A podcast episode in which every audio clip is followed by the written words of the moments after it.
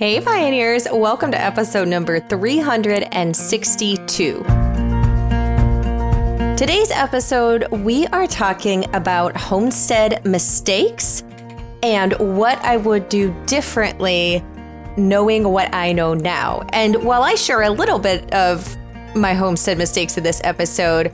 Mainly, we are sharing the wisdom gleaned from Jessica Sowards. Many of you know Jessica from her popular YouTube channel, Roots and Refuge. This is the second time that I have had Jessica on the podcast, and I always enjoy time spent with her and come away richer from the experience. And I know that as you listen in on today's episode, that you will feel the very same way. Now, for things that we talk about in today's episode, and we always have a blog post that accompanies every episode. So, for my longtime listeners, you know this very well. Thank you, as well as a welcome if you are a new listener to the podcast. But you can find all of that at melissaknorris.com forward slash 362, just the number 362, because this is episode number 362. So melissaknorris.com forward slash 362. I think you'll really enjoy this episode. We dive into a lot of different things. There's tons of nuggets and wisdom, but we also get to share, which we hadn't planned on doing. It was just the way that the interview ended up going. And I kind of love it when that happens. But we also share some really exciting things that Jessica and not just her, but who she is partnering with, and some things that they are doing where they have moved to to their new homestead and in their town that I think is fabulous and uh, may get to be a part of it sometime in the future. So I hope that you enjoy that. I know that this will give you inspiration and as I said, lots of different little nuggets there of wisdom that you will be able to glean from. Today's podcast is sponsored by Azure Standard. Azure is a company I have been with for a number of years, and I'm thrilled that they have come on to sponsor the podcast. But one of the reasons I'm excited for you to know more about them, if they're not something that you're familiar with, is because they are a company who stands behind the movement of doing things the right way. And yes, I understand, but by saying that statement, that is a bit about perspective, right? As to who is saying that something is right. So maybe a more apt way to say that would be they are a company who do things the way most homesteaders want to, growing crops in a way that is beneficial to the earth, that is not, you know, dousing it with a ton of synthetic fertilizers and then using synthetic pesticides and herbicides, but are growing things and only bringing items in that they're not growing themselves from other farms and companies who has those same type of stewardship standards for their crops. One of my favorite things to get from them is actually organic chocolate chips, as well as their organic cocoa powder. My family adores chocolate. It is my husband's number one favorite food. I happen to like chocolate as well. And we go through a lot of chocolate chips and a lot of cocoa powder in various things. In fact, at the time of this recording, I have been making a ton of double chocolate chip zucchini muffins, which we'll have the link to that recipe in the show notes that goes with today's episode.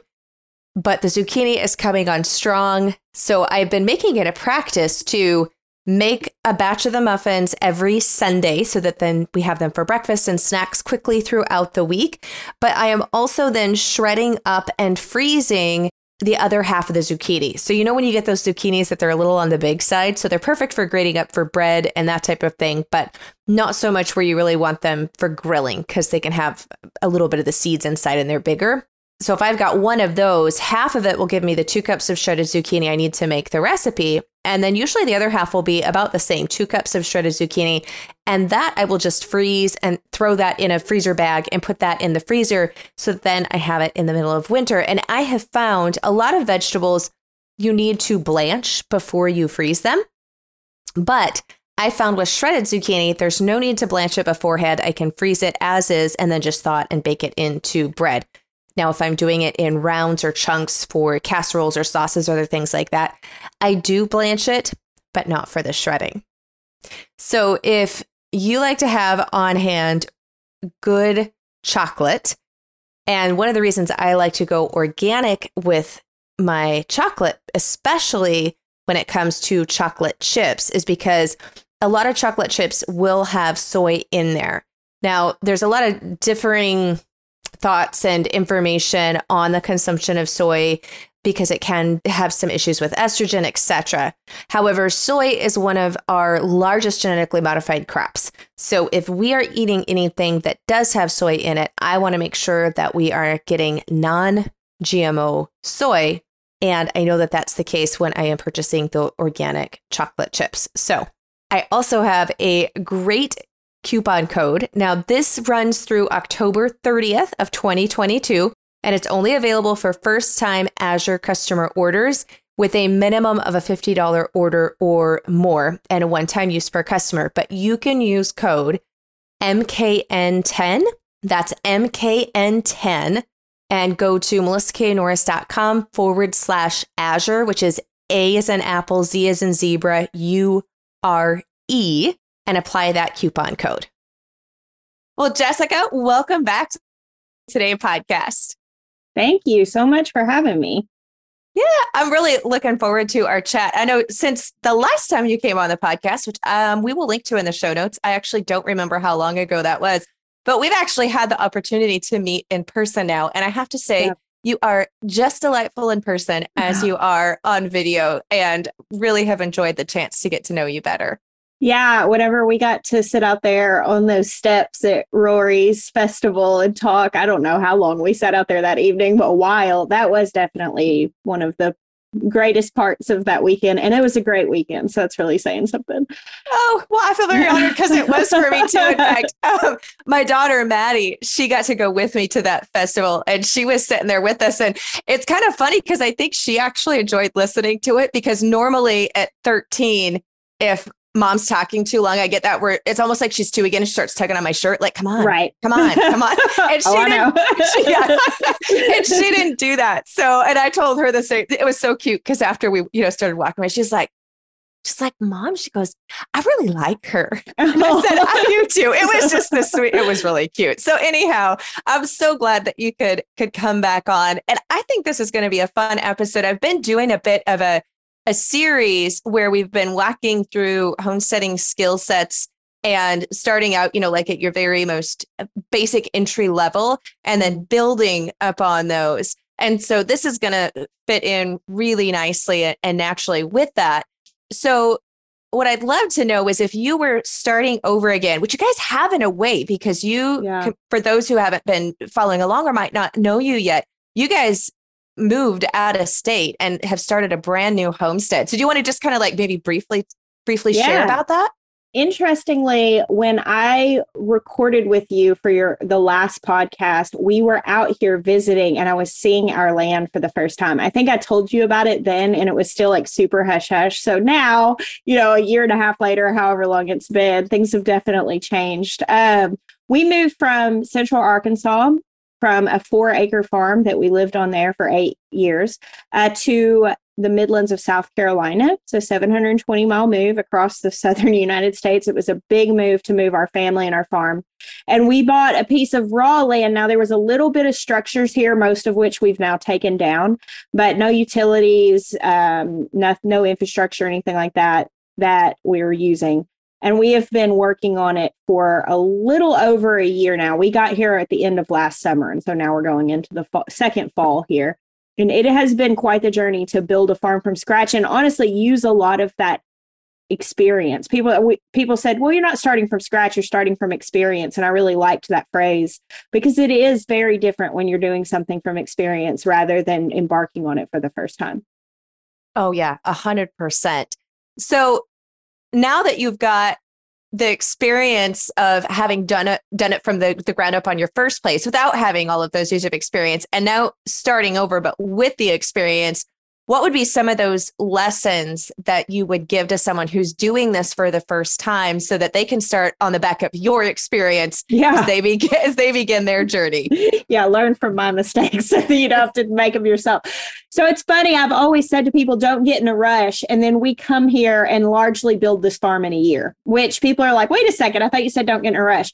I would say if it is your very first time and you do not have the experience, going slow is a really good solid piece of advice unless you just have money that you can waste. Um, because that's ultimately what ends up happening when you let your spending and building get out ahead of your experience is you end up making mistakes that just cost you a lot of money where you have to tear things down or rebuild them or do them a different way. And going slow it also can save heartbreak I see so many people want to jump into homesteading and then they've got a goat herd or a sheep herd and a cow and they've got, you know, 130 chickens and they've got all of these things to take care of.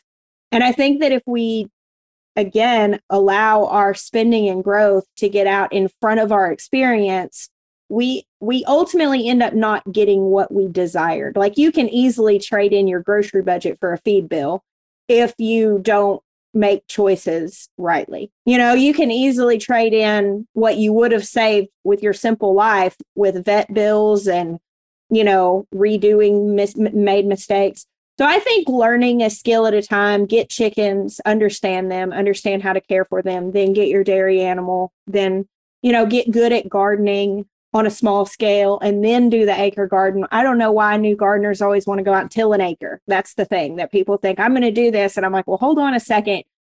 Garden, garden a thousand square feet first and see how you feel about that because it'll teach you a lot and then take your experience into the growth. Let the experience be the leader rather than the other way around.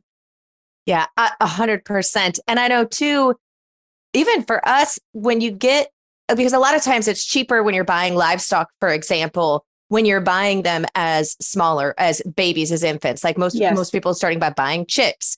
Um, and even like building up your, your cattle herd. Most of the time you're going to be buying, you know, calves that have just been weaned, maybe yearlings, etc.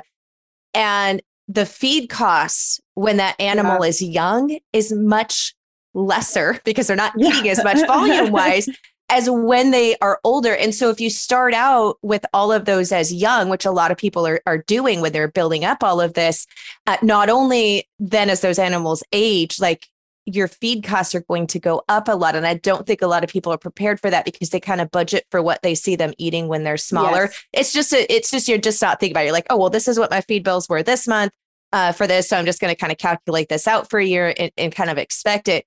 Or if you've do you do you have you yeah, seen that? Absolutely. Well, another thing I think sticker shock. People look at the eight hundred dollar six month old heifer versus the two thousand dollar three year old freshly you know freshened cow that's in milk, and they go, well, eight hundred dollars is way more affordable than two thousand dollars.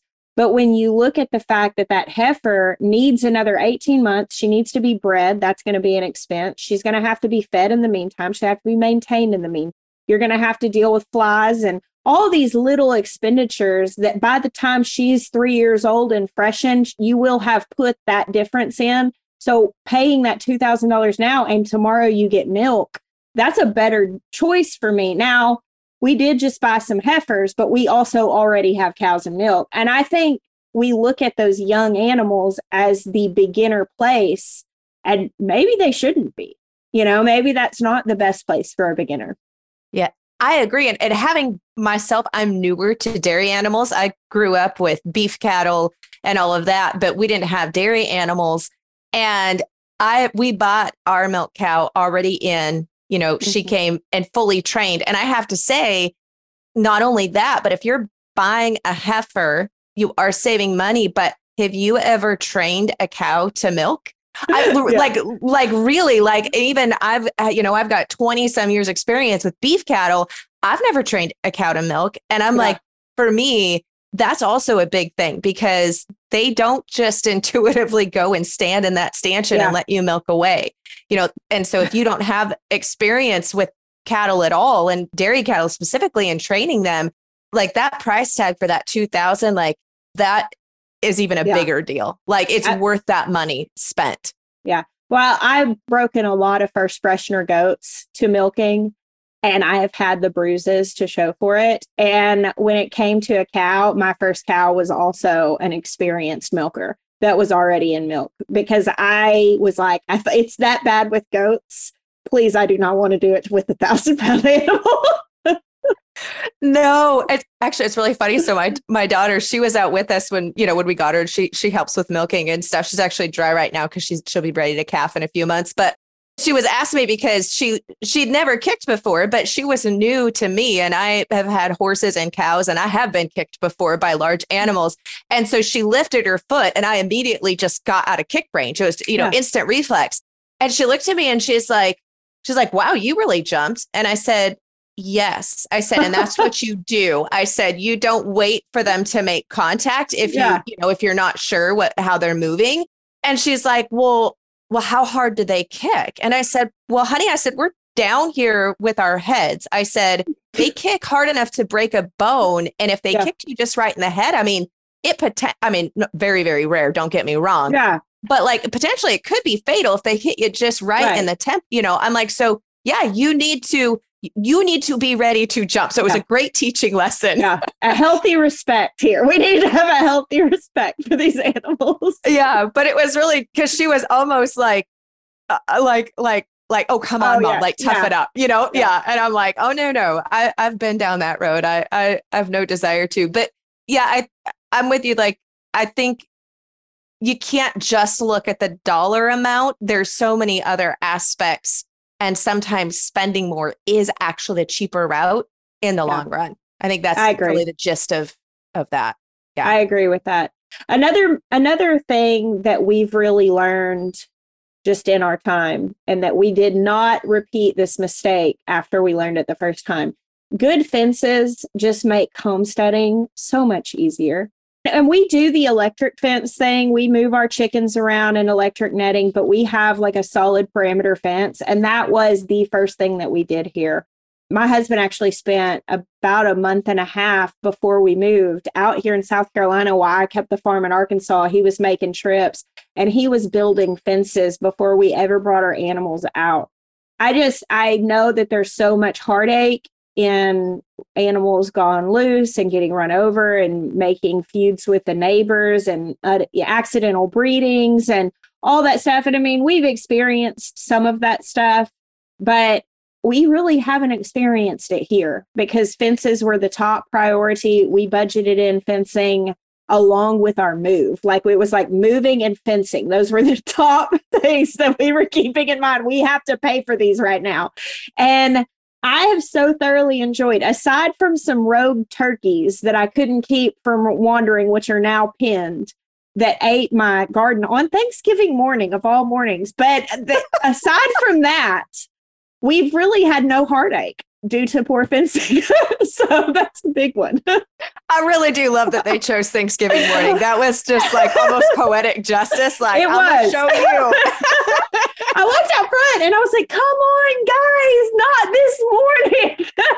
But I gotta ask you. So in November, Thanksgiving, what what do you still have grown in the Oh, garden? You guys do you, oh, have a, you must have a girl. warmer. Oh boy, I'm gonna get Listen, jealous. You're about to get real jealous, okay? Because I came here and I didn't realize it's very similar to Arkansas here, except for it's a little warmer through the winter. We're zone eight, which means that our average low temperature is between 10 and 20. But what I've learned here is that below 20, which 20, you know, Fahrenheit is like negative, what I, I can't remember, six Celsius or something like that. And like but here, that is even rare. Our coldest night this last winter, our first winter here, was 22 degrees. The coldest night. Of course, my cow calved that night because naturally. Yes. But but it's you can grow cabbages and kale and all the lovely brassicas and peas and all that stuff pretty much all winter. You know, you might have to go throw a fabric over them on those kind of rarely cold nights. Root vegetables. We harvested food, not much because my turkeys were very thorough. thorough, but we harvested some food throughout the winter, salad and all that stuff. It's pretty glorious. And you can grow citrus here. Not all, but some citrus, which I'm just like in heaven over that. She is rubbing it in, y'all, like lemon with salt right now. I can grow the lemon for you. so.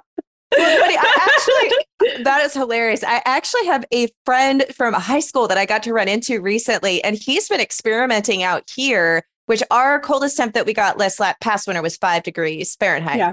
Um, but he has some that he's been breeding, so I'm super excited. But hardy Ooh. citrus, both some lemon and limes. Awesome. That made it through. So that's awesome. I have um, basically just told him he's given me some of his stock. I'll pay for the stock. I don't yeah. like give it, but I'm like, yeah, I need to get some of those, please. Yeah. we're, we're gonna test on it. the list. yeah. We're gonna test it, see how it goes once he get, once he gets a few more uh, grafted and and of where I can grab them from him. So, anyways, I, I hope to be able to someday say I grow citrus here, but I'm also holding that very loosely. Yes, um, preparing for them to not make it. Yeah. um, I did want to jump back though to the the fence thing because I think that's so important eh, good fencing for all of the reasons that you said but i also think that if you if you have never built fences before i think some people are like well what is a good fence and yeah. also talking about perimeter fencing as your permanent fencing versus every single you know paddock or section that you might want right. Um, especially on a new property or a property that you had that's not been fenced before or used for livestock, that type of thing. Right. Do you want to kind of touch on that a little bit? Yeah.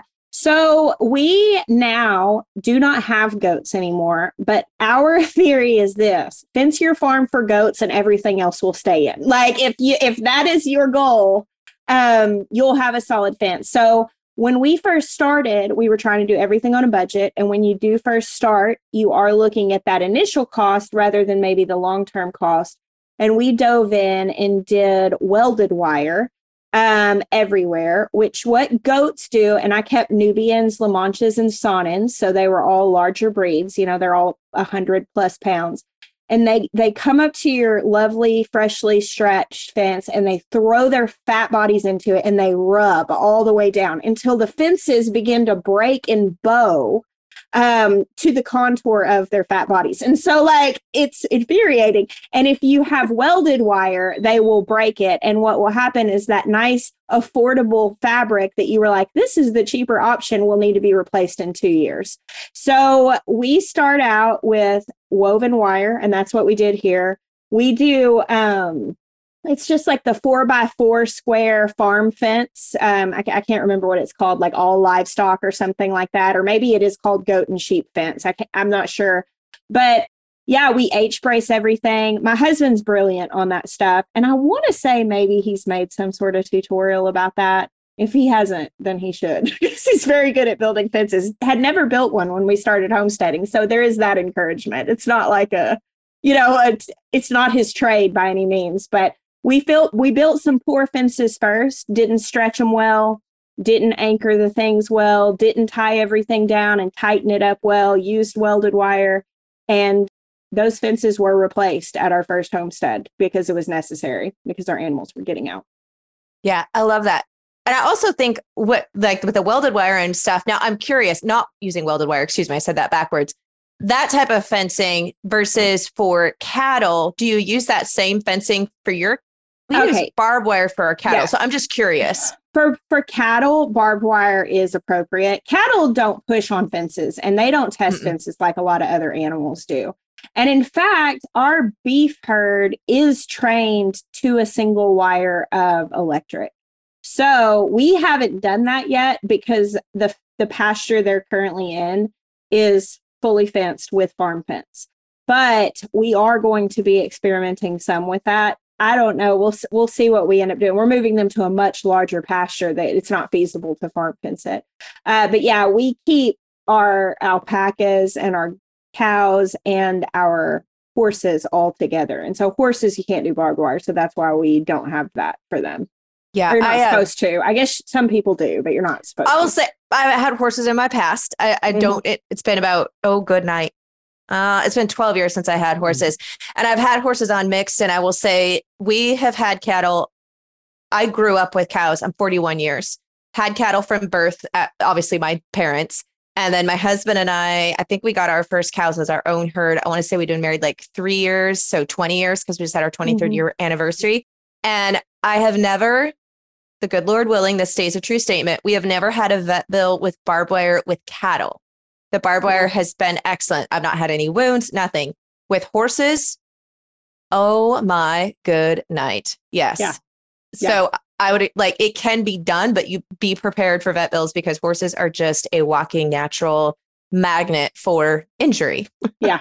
I've um, experienced that.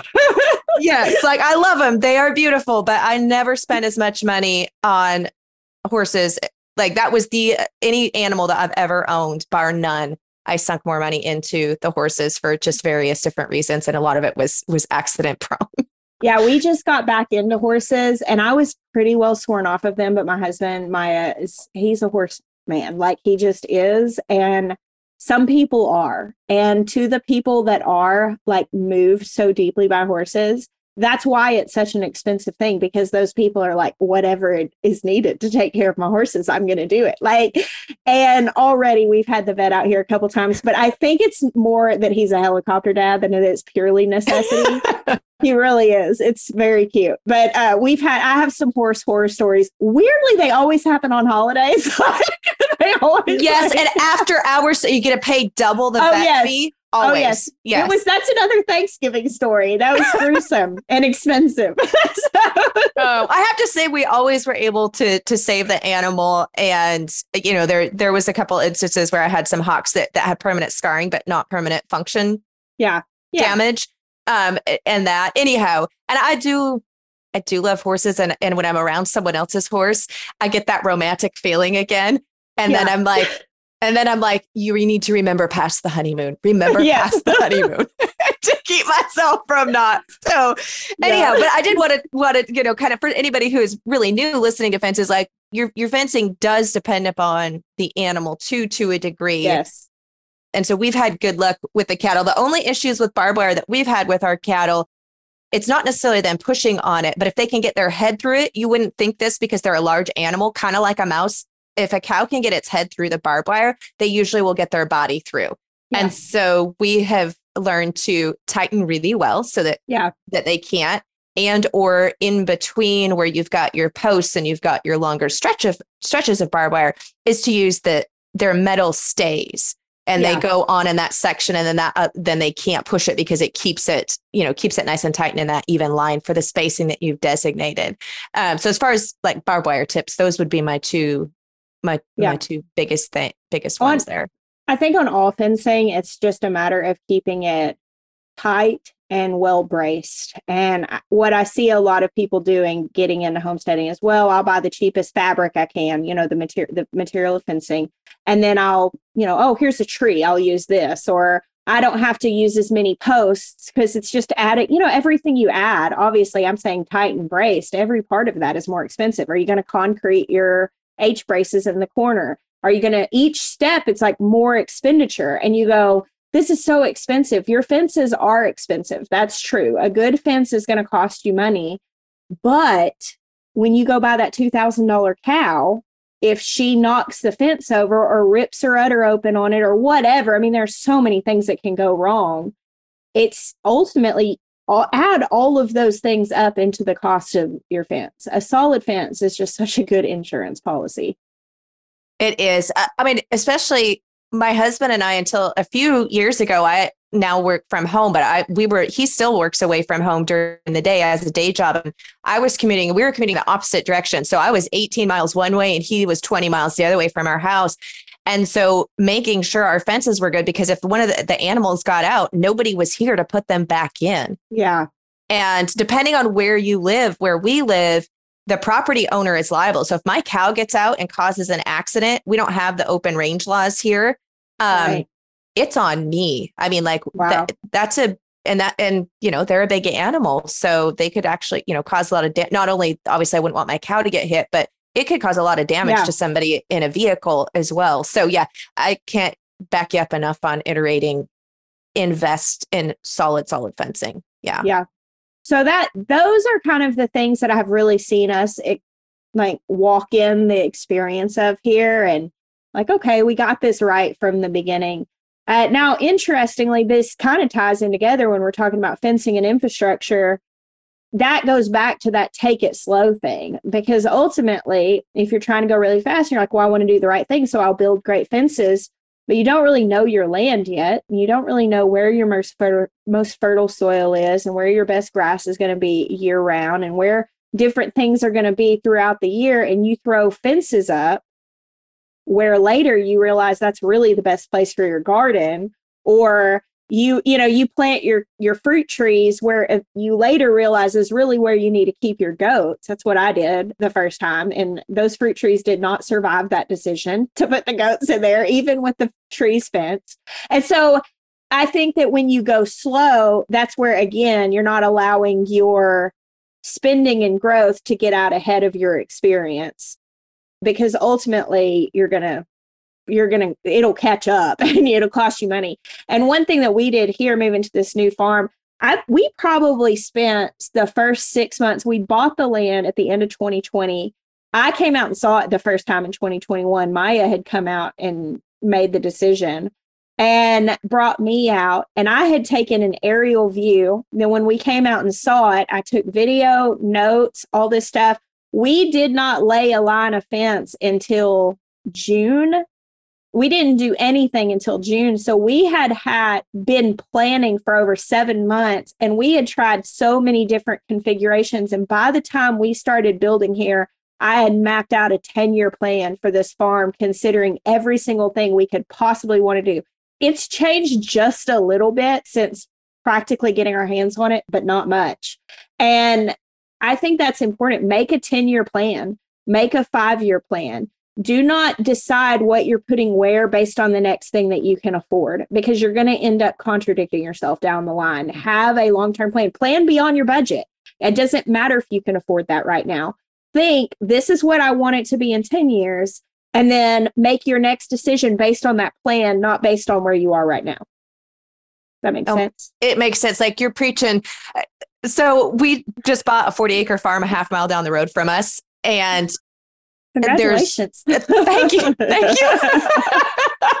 um, and we're not planning on moving there. We are, it's going to be a farm stay. It's going to be a teaching farm. We're going to do workshops. Awesome. And, but it, it's that same thing. I am looking at it and I'm like, well, we want to do this and this and this. And if I want to do this and have 50 to 100 people workshops, there's no bathroom outside but I'm like, Melissa, that is not the first thing that you need to do.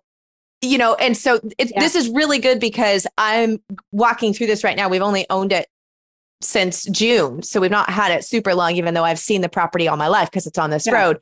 Um, and so I am walking myself through those exact steps right now. Like, and so you were saying words the Lord knew I needed to hear. so thank you. I'm like, yes, Yes, I understand yes. that. I mean, we want to be able to host workshops out here. We're building a big shop, a workshop that's got a bathroom and like a community room and different things that we can host people. And because we sat down first, and honestly, what I really did was we came out here last April whenever we did that podcast. I was out here staying in an Airbnb and I probably sat and just looked at this farm for, I mean, it was raw land, it wasn't a farm for probably like 15 hours that week. And I'm just sitting there and I'm imagining, well, if this were here, how would that work with all these other things?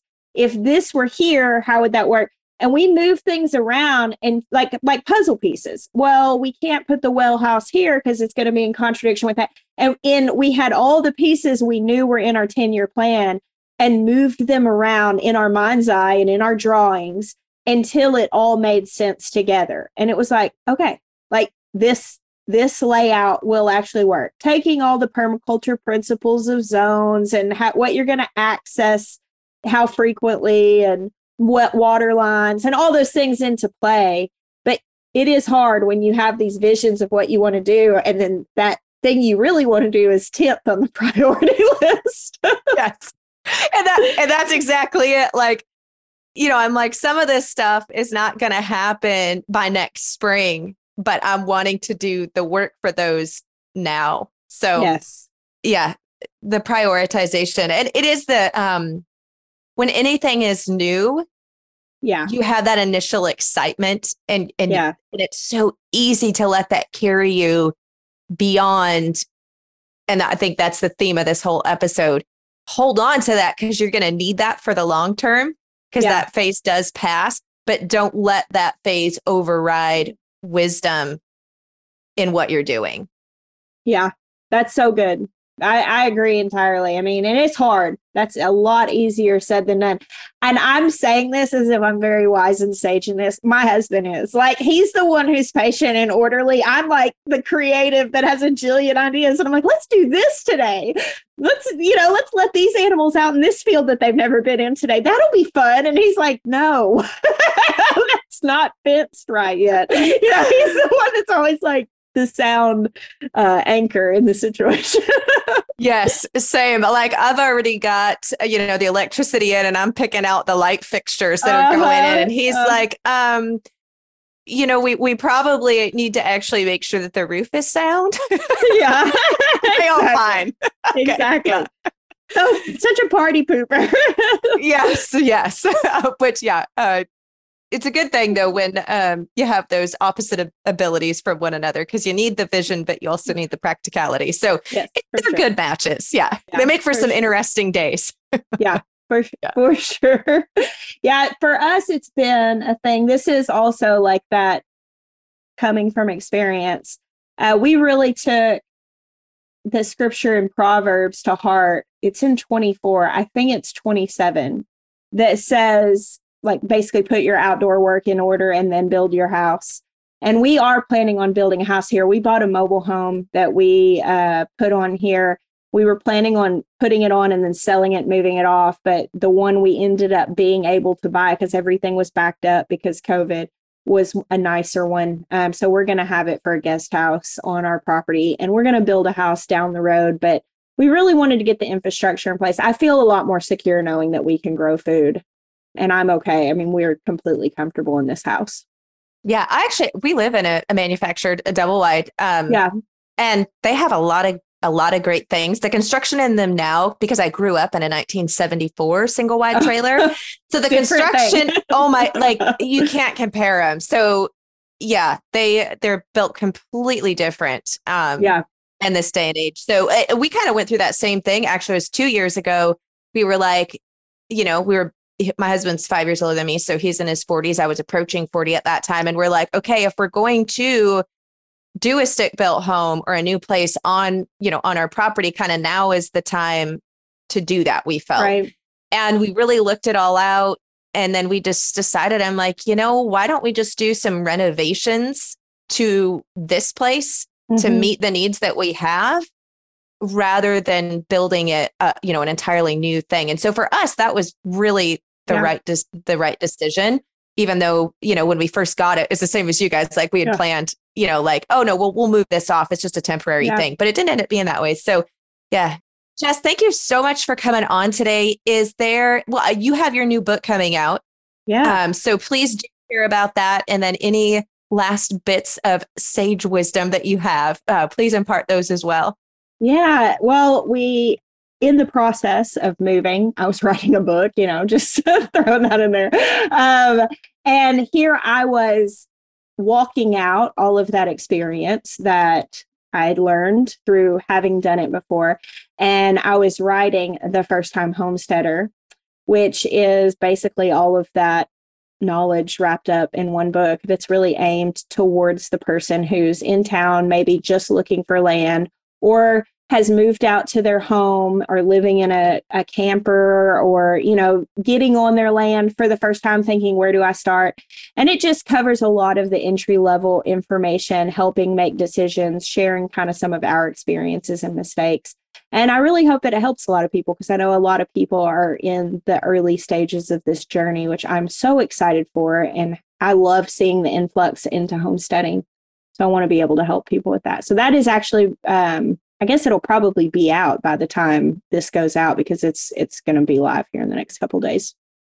Yeah. So I mean, I know it's probably all the places that one can purchase books. Just look for the first time yes. homesteader by Jessica Jessica You'll find that. Okay. Yep.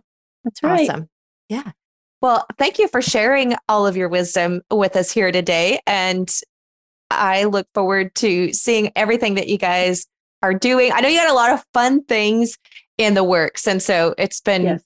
it's been really exciting to watch you uh, you know kind of I don't want to say push things because that almost sounds like a negative connotation, but like to dream to dream big because I yeah. think this is a world where we need to see big dreams in this space happen and then yeah. people actually create those like make those dreams reality. So yeah. I'm really excited to see all the things that you guys are doing even off of your off of your homestead in town. Well, I guess now instead of just like dancing around it, what yeah. what is it that you guys are doing? Because this well, sounds I, funny if I, I we don't say it.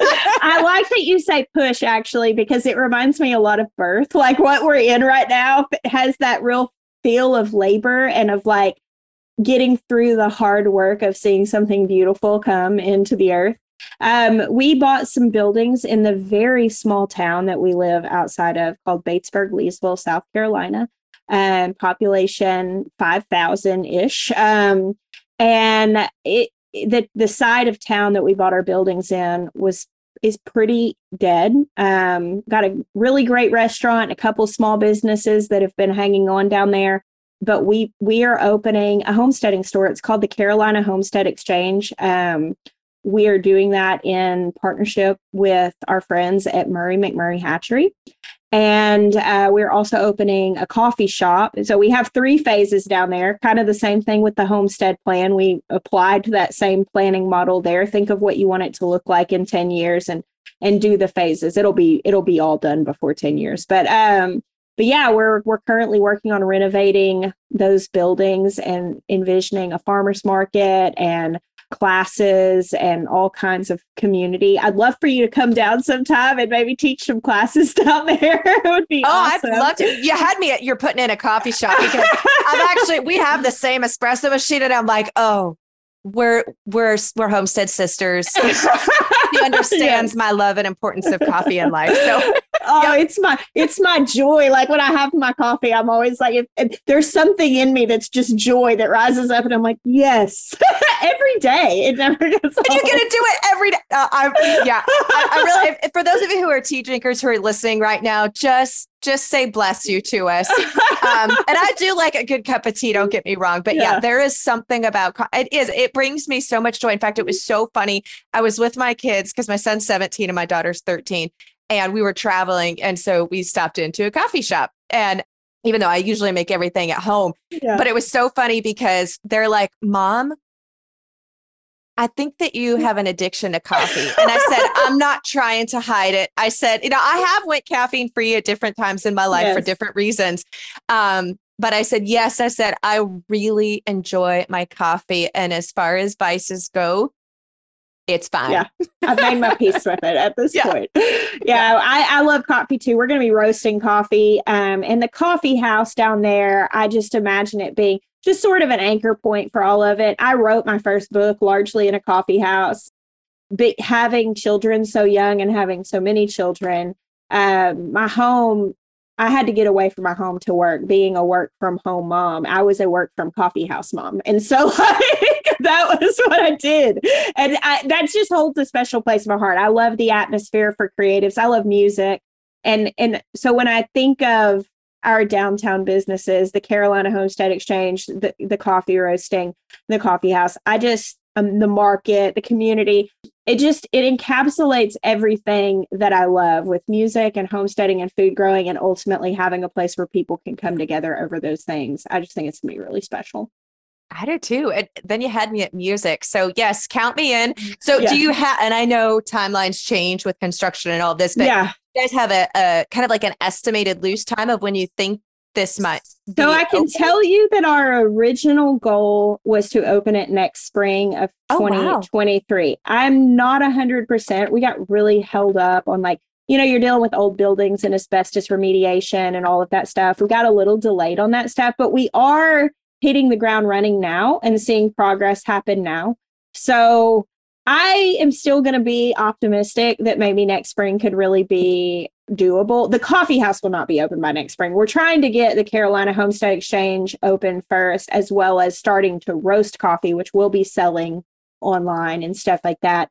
And then the coffee house will be kind of the last phase of the entire thing. So um maybe here in a year we'll have the whole thing done, but we'll see. yeah, oh no, that's exciting. And I didn't know you guys were going to do the coffee roasting and you'll have that available. Well, I'll have to get some. Um, yeah. So I'm excited. Yeah. I'll, I'll, keep an eye out for that. Well, thank you so much for coming on. We will have uh, in the show notes for everybody in the blog post that accompanies this uh, links to Jess's book and all the different things and her Instagram and YouTube if you're not following along on their journey there. And yeah, thanks so much for coming on. Thank you. Hey, friends, I hope that you enjoyed this episode as much as I did. I look forward to being here back with you next week. Blessings and mason jars for now.